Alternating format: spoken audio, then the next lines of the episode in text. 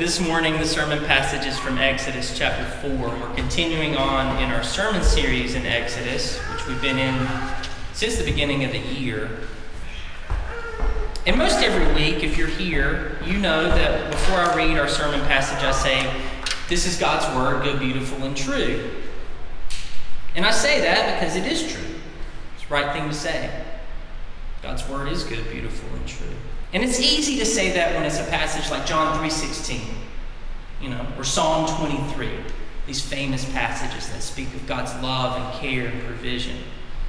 But this passage this morning that we're going to read, it's one of the weirdest passages in the entire Bible. I have to be upfront about that. At, at first, when you read through, it's hard to see what's going on. It's disorienting. It's, it's uh, maybe even discomforting. But I'm still going to say it before we read the passage because it's still true.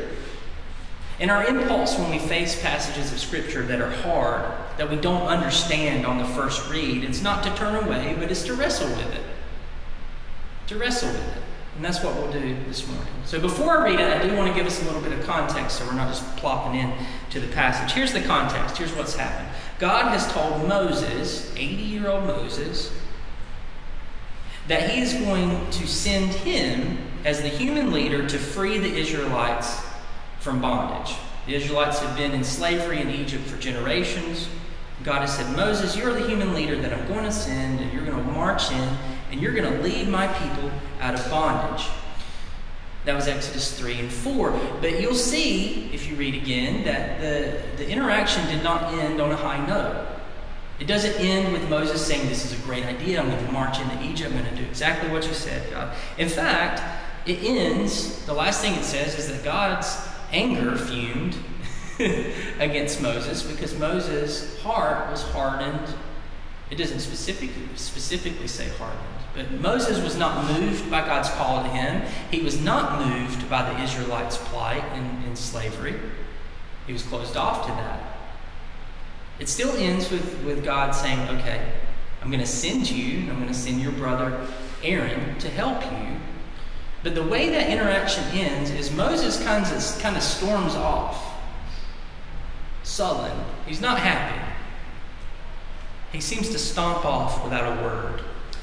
And so that brings us up to our passage here, verse 18. Chapter 4, book of Exodus, verses 18 through 31.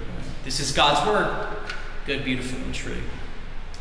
Then Moses went back to Jethro, his father in law, and said to him, Let me return to my own people in Egypt to see if any of them are still alive. And Jethro said, Go, and I wish you well. Now, the Lord had said to Moses and Midian, Go back to Egypt, for all who wanted to kill you are dead. So Moses took his wife and sons, put them on a donkey, and started back to Egypt. And he took the staff of God in his hand. The Lord said to Moses, When you return to Egypt, see that you perform before Pharaoh all the wonders I have given you the power to do. But I will harden his heart, so that he will not let the people go.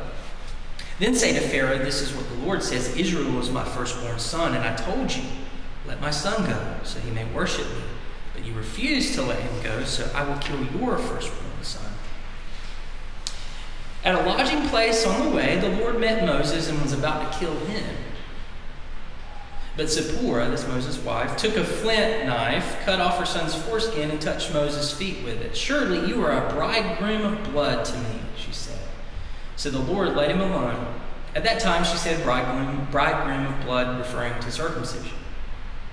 The Lord said to Aaron, Go into the wilderness to meet Moses. So he met Moses at the mountain of God and kissed him. Then Moses told Aaron everything the Lord had said to him, and also about the signs he had commanded him to perform. Moses and Aaron brought together all the elders of the Israelites, and Aaron told them everything the Lord had said to Moses. He also performed the signs before the people, and they believed. And when they heard that the Lord was concerned about them and had seen their misery, they bowed down and worshiped. Let's pray. Father, I thank you for your word, even when it's challenging, or especially when it's challenging. For us in these moments that we wrestle truly with who you are and what you're up to, and maybe even gain a greater clarity on the depth of your action.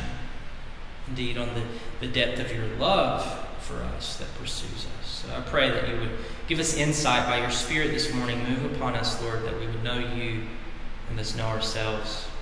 In Jesus' name, amen. Decades after this passage this morning, after Moses had seen God come through on all his promises to deliver his people, Moses gave his people, the Israelites, some parting words. This is elderly Moses, close to 120 years old. And that's what the book of Deuteronomy is, by the way. It's Moses' final words. He's about to die, and he's got some final thoughts, instructions for his people. And one of the things that Moses mentions in chapter 17 the book of Deuteronomy is the issue of a king. At the time, the Israelites did not have a king. He knows that one day, after they've come into the promised land and they've been established more or less as a nation, that the people are going to establish a king to rule over them like the other nations in the world. And so God inspires Moses to give a job description of sorts. It's in Deuteronomy 17 of what the king of God's people should be. Now, I won't read the whole passage this morning, but I'm going to summarize. It contained things like this as a job description. One, don't, don't appoint a king who chases after wealth or sex. Don't appoint a king that plays at politics like the other kings in the world and amasses great numbers of horses for himself and enters into political alliances by, by intermarriage and things. It says, find a king who listens to God and find a king who identifies with the people. Can't be a stranger, lifted up above. God's not interested in establishing a king in a line over his people that live by different rules who doesn't see himself above everybody else. Find a king who won't use religion or the name of God like a tool, but find a king who will listen to God and have his heart moved by the needs of his people. Now, it's an utterly revolutionary idea, especially in the context of the ancient world. God is saying when you go to find a king, don't look for the strong man, don't look for the handsome man, don't look for the cunning man. The idea is this God is establishing a fundamentally different kind of kingdom, and that will require a fundamentally different kind of king. that does not play according to the rules that dominate the kingdoms and the empires of this world. Now, I mention all of that. I mentioned Deuteronomy 17 in that job description for the king of God's people because I think as Moses was delivering that to the people and even writing it down, he had the experience of this passage bounce that we just read bouncing around in his head. In this strange passage that we've just read, I think we see Moses taking the beginning steps that would lead him to become someone who would rule over the Israelites a lot like Pharaoh. I'm going to explain what I mean as we go. But what I think we see is Moses beginning to take steps that will just turn him into another tyrant, turn him into another uh, enslaving ruler. And in this passage, God intervenes in a dramatic way. Why does God intervene? Because God is not interested in just propping up another Pharaoh. God is at work to redeem his people, not to build a kingdom where his people will be used yet again. The free God is creating a free people, and he will not take lightly men who will try to enslave his people. Now, it sounds like I'm making some big claims after we just read that strange passage and uh, making some accusations against Moses. So you may be wondering exactly what I mean.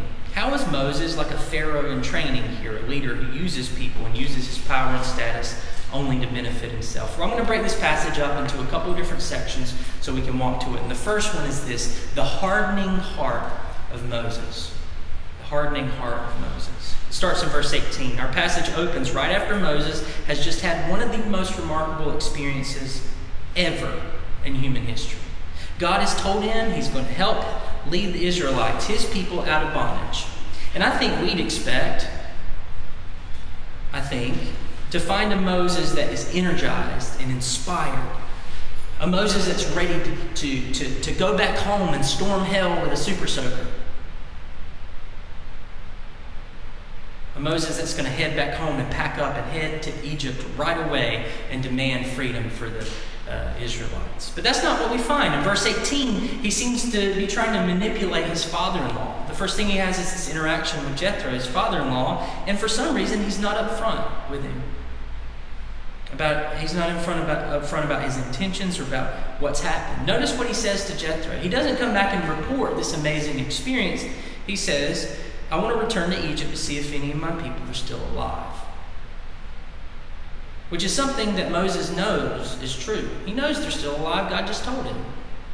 Now, we aren't told why Moses does this, but it's clear he's trying to control the situation himself. He's working angles, he's giving half truths, using words as a tool to manipulate, just like Pharaoh does.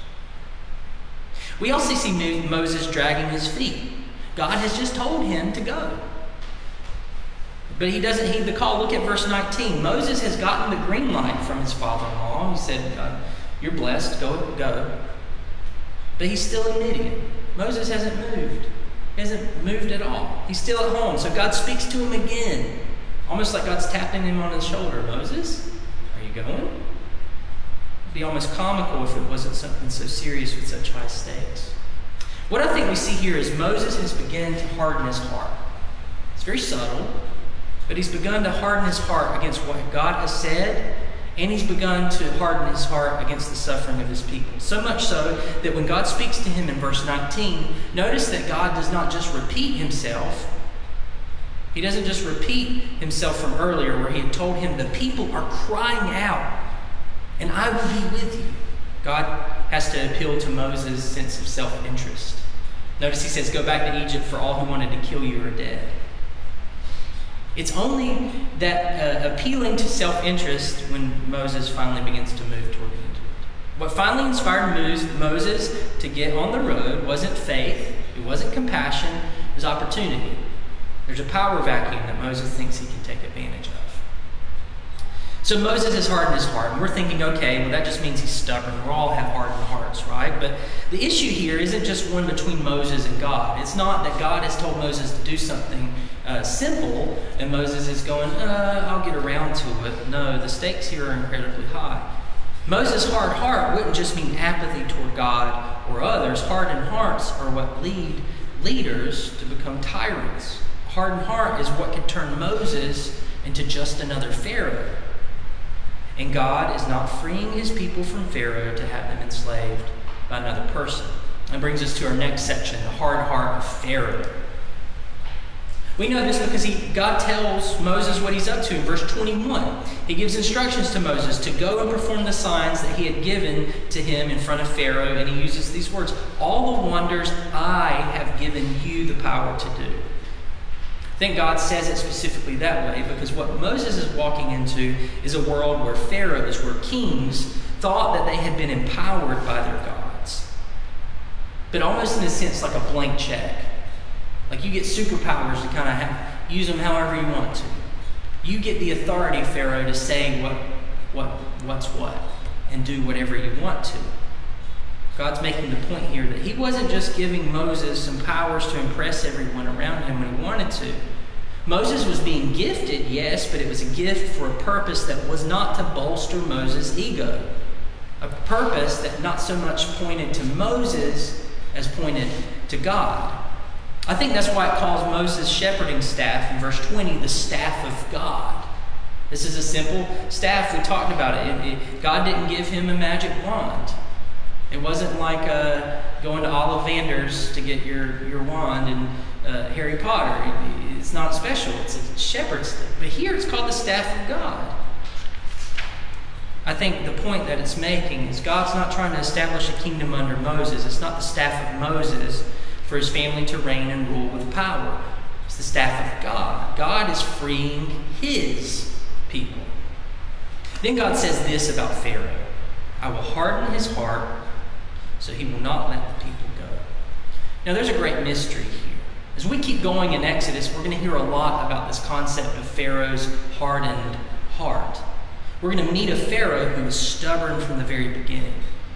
In fact, we'll see that over and over again it'll say that Moses hardened his own heart against the Israelites and against Moses' words. So God's hardening Mo- uh, the heart of Pharaoh here is not him making Pharaoh do something Pharaoh didn't want to do. That's not what's going on. It's God emboldening Pharaoh in his stubbornness. It's God passing judgment on Pharaoh, the oppressive king of an oppressive, oppressive kingdom that had built his wealth on the back of slave labor and used his false gods to undergird his power. He emboldens the already hard heart of Pharaoh to demonstrate before all to see that you think this power, you think this Pharaoh is the most powerful thing in the world. No. no. God is going to intervene to save his people and to demonstrate his incredible, gracious power. God is intent to set his people free. So we have the hardening heart of Moses, the hard heart of Pharaoh. That brings us to our next section, what I'm calling fathers and sons.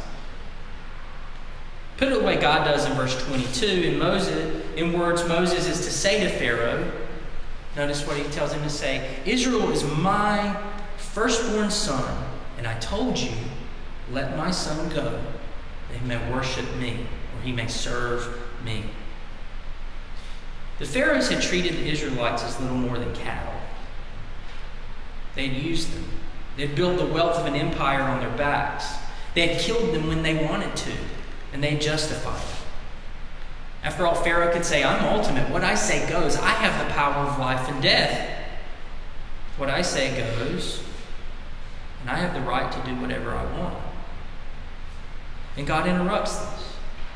Egypt could not see the value and worth of his people, but God will tell Pharaoh that those people that you think are worthless, that is my son. And this is a sign right here of how fundamentally different God's kingdom will be. Because in Egypt, Pharaoh was seen as the son of the gods. The Pharaoh was even seen as partly divine himself. But that's it. That was the only son of the gods, Pharaoh and his family. But in God's kingdom, in God's kingdom, it will be a place where all, from the least to the greatest, will be seen as having inherent dignity and worth and value, where no one, not even a king, will have the right to mistreat or use or to lift themselves above everyone else. Think about the significance. God is saying, Pharaoh, you have treated these people as worthless. You've treated them as slaves, but this is my son. This is my son, and I do not take this lightly. God is saying to Pharaoh, You have tried to force my son to worship you as ultimate. But that false display of power is going to be exposed. So God passes his judgment on this wickedness. In verse 23, he tells him what's going to happen next. But you refuse to let my son go, so I will kill your firstborn son. Now, this feels harsh. It does. But it points to something, I think, deep that the problem in Egypt wasn't just the problem of an individual Pharaoh that had some bigotry. It was an entire system that had been built up over generations.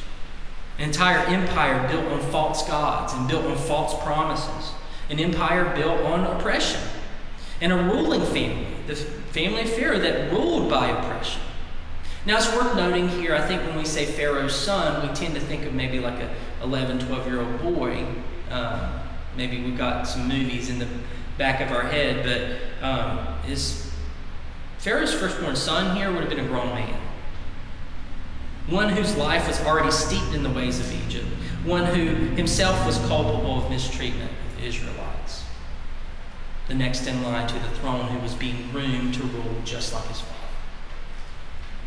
Our verse, our passage then turns to the very strangest scene, maybe in the entire Bible, in verse 24 Moses and his family are on their way to Egypt, and suddenly Moses is in danger. As it says, the Lord met Moses and was about to kill him. What? What? and Moses' wife, Zipporah, she springs into action. She circumcises son, her son, strikes Moses with the foreskin, which leads Moses to being saved from the danger. What in the world is going on here? what is happening? Didn't God just call Moses to go to Egypt? Right? Why would he do something like this? The reason why is because Moses is headed to Egypt without a heart moved by God.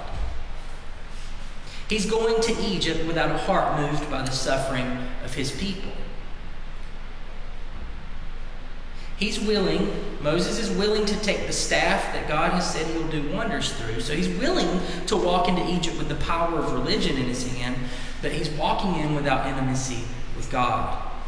And he's going to walk in as supposedly the savior of the Israelites, even though he has explicitly rejected God and the people.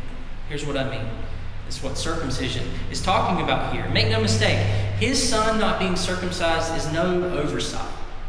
This isn't, they got lost on the calendar and uh, forgot to reschedule the appointment. Circumcision in this world was the physical marker given to Abraham generations before as the mark of God's people, the mark in their flesh of God's promise. And Moses himself would have been circumcised when he was a child. He knew the importance of it. And I need to point out too here that son that, that Moses' son was not a child here. This is a grown man. We met his son earlier, Gershom, um, after Moses had met his wife and settled down in Midian. So his son here is not a little baby, he's not a little child, this is a grown man. This scene takes place when Moses was 80 years old, so his son would have been middle aged.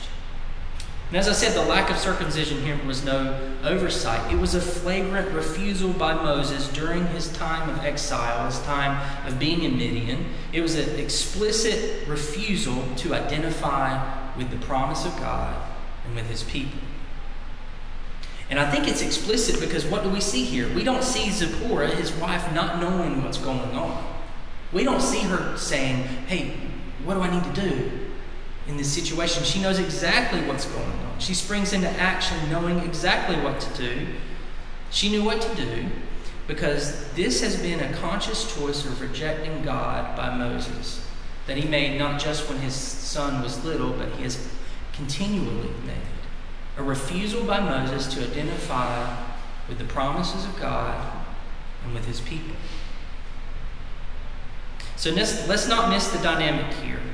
Moses is willing to return to Egypt and lead the Israelites, but not as one of them,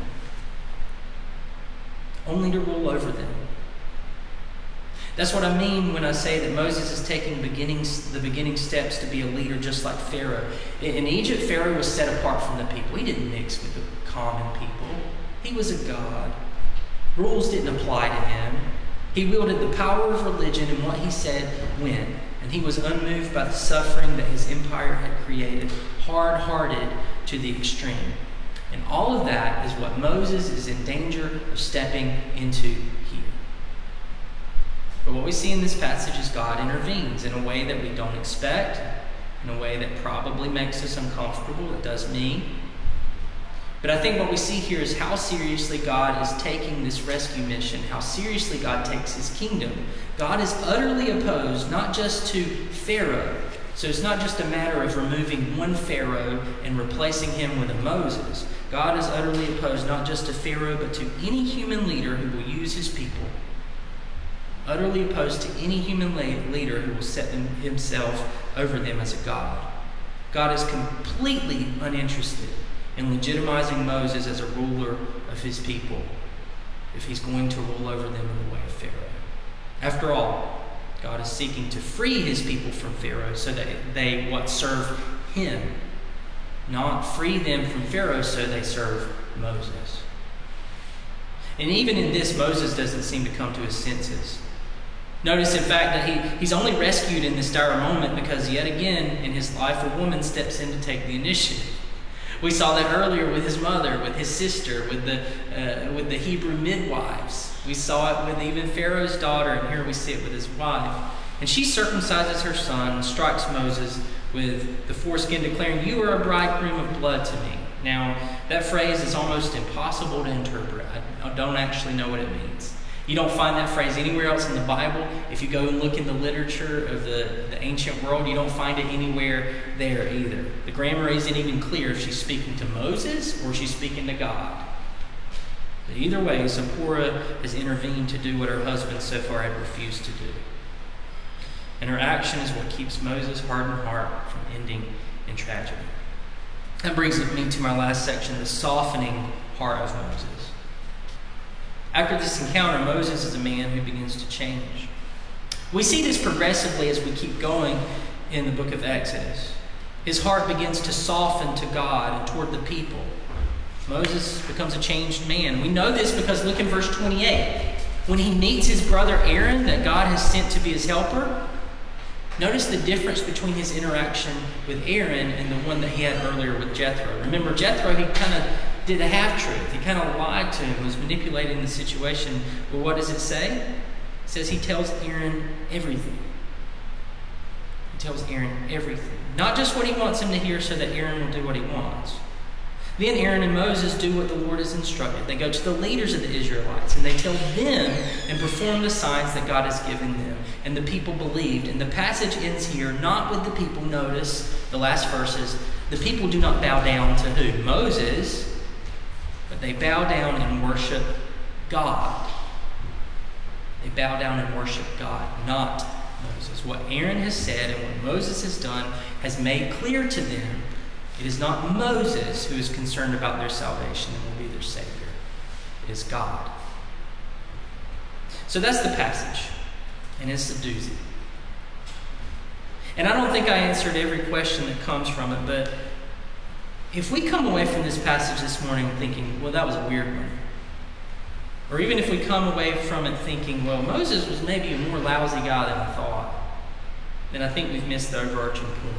This is what I mean. This passage, like all of Scripture, serves as a pointer to us to set our hearts on Jesus, the King of God's kingdom. Jesus, who didn't harden his heart to the call of the Father to come to us. Jesus, who didn't harden his heart and does not harden his heart now against our need.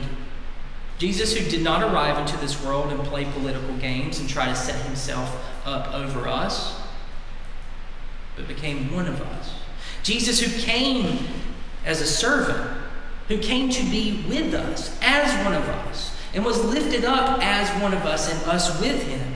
Jesus, the King, who joined us to himself so that we might be brought into his kingdom, that we might be made adopted sons and daughters of God, that we might receive his grace and receive by grace all that is his by right.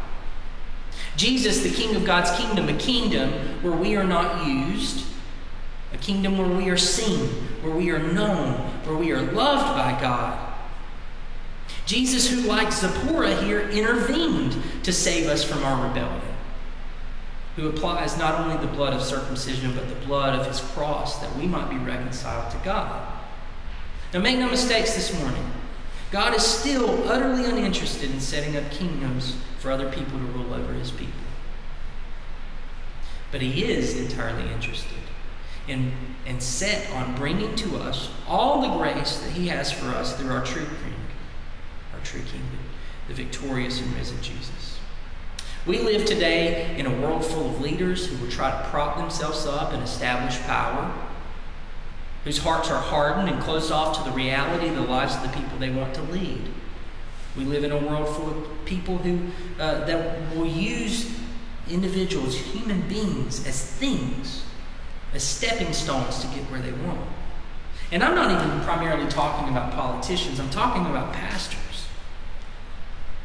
Not a week goes by where I don't hear a story from somewhere in the United States of a pastor that's been exposed for having used his power as a pastor to abuse his people in one way or another, who has worked angles, who has played politics to establish himself up and build his church and build his numbers up. I'm talking about TV preachers, about people who are willing to try and use God to build their own kingdom. People who will live in the lap of luxury, utterly removed from the reality of anybody else's lives, but then will beg for money at the end of their TV programs. And God is completely uninterested in propping someone else's kingdom up. He is 100% uninterested in empowering people that will use others.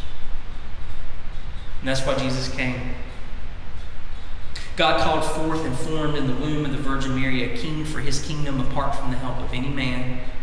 And in Jesus, completely God and completely man, we find our king who does not harden his heart to us, a king who hears us when we call, a king who acts on our behalf, a king who defeats all of his and our enemies so that he might bring to us all that God has for us. Not another Pharaoh, but a king that loves. Let's pray. Father, we thank you that we have been brought into your kingdom. What a delight, what a joy it is to come to you and to know that we are yours. And what you say goes, that we are who you say we are. And that in you is plentiful redemption, the forgiveness of sins, that we have a place in your household forever that no one can ever remove. I thank you, God, that we serve under this king. I thank you that you contend with us and that you even contended with Moses here to break him of this hostility toward you and toward your people so that he would not march in and just be a tyrant, just another Pharaoh. But that through him you proclaimed your salvation and pointed forward to the greater Moses, our King Jesus. I pray that you would set our affections on our Lord. That you would teach us what it means to live in your kingdom as dearly delighted in daughters and sons of God and that you would teach us not to trust in the princes of this world, not to trust in the people who seem flashy or handsome or cunning or smart, that we would trust in you. I pray all this in the matchless name of Jesus.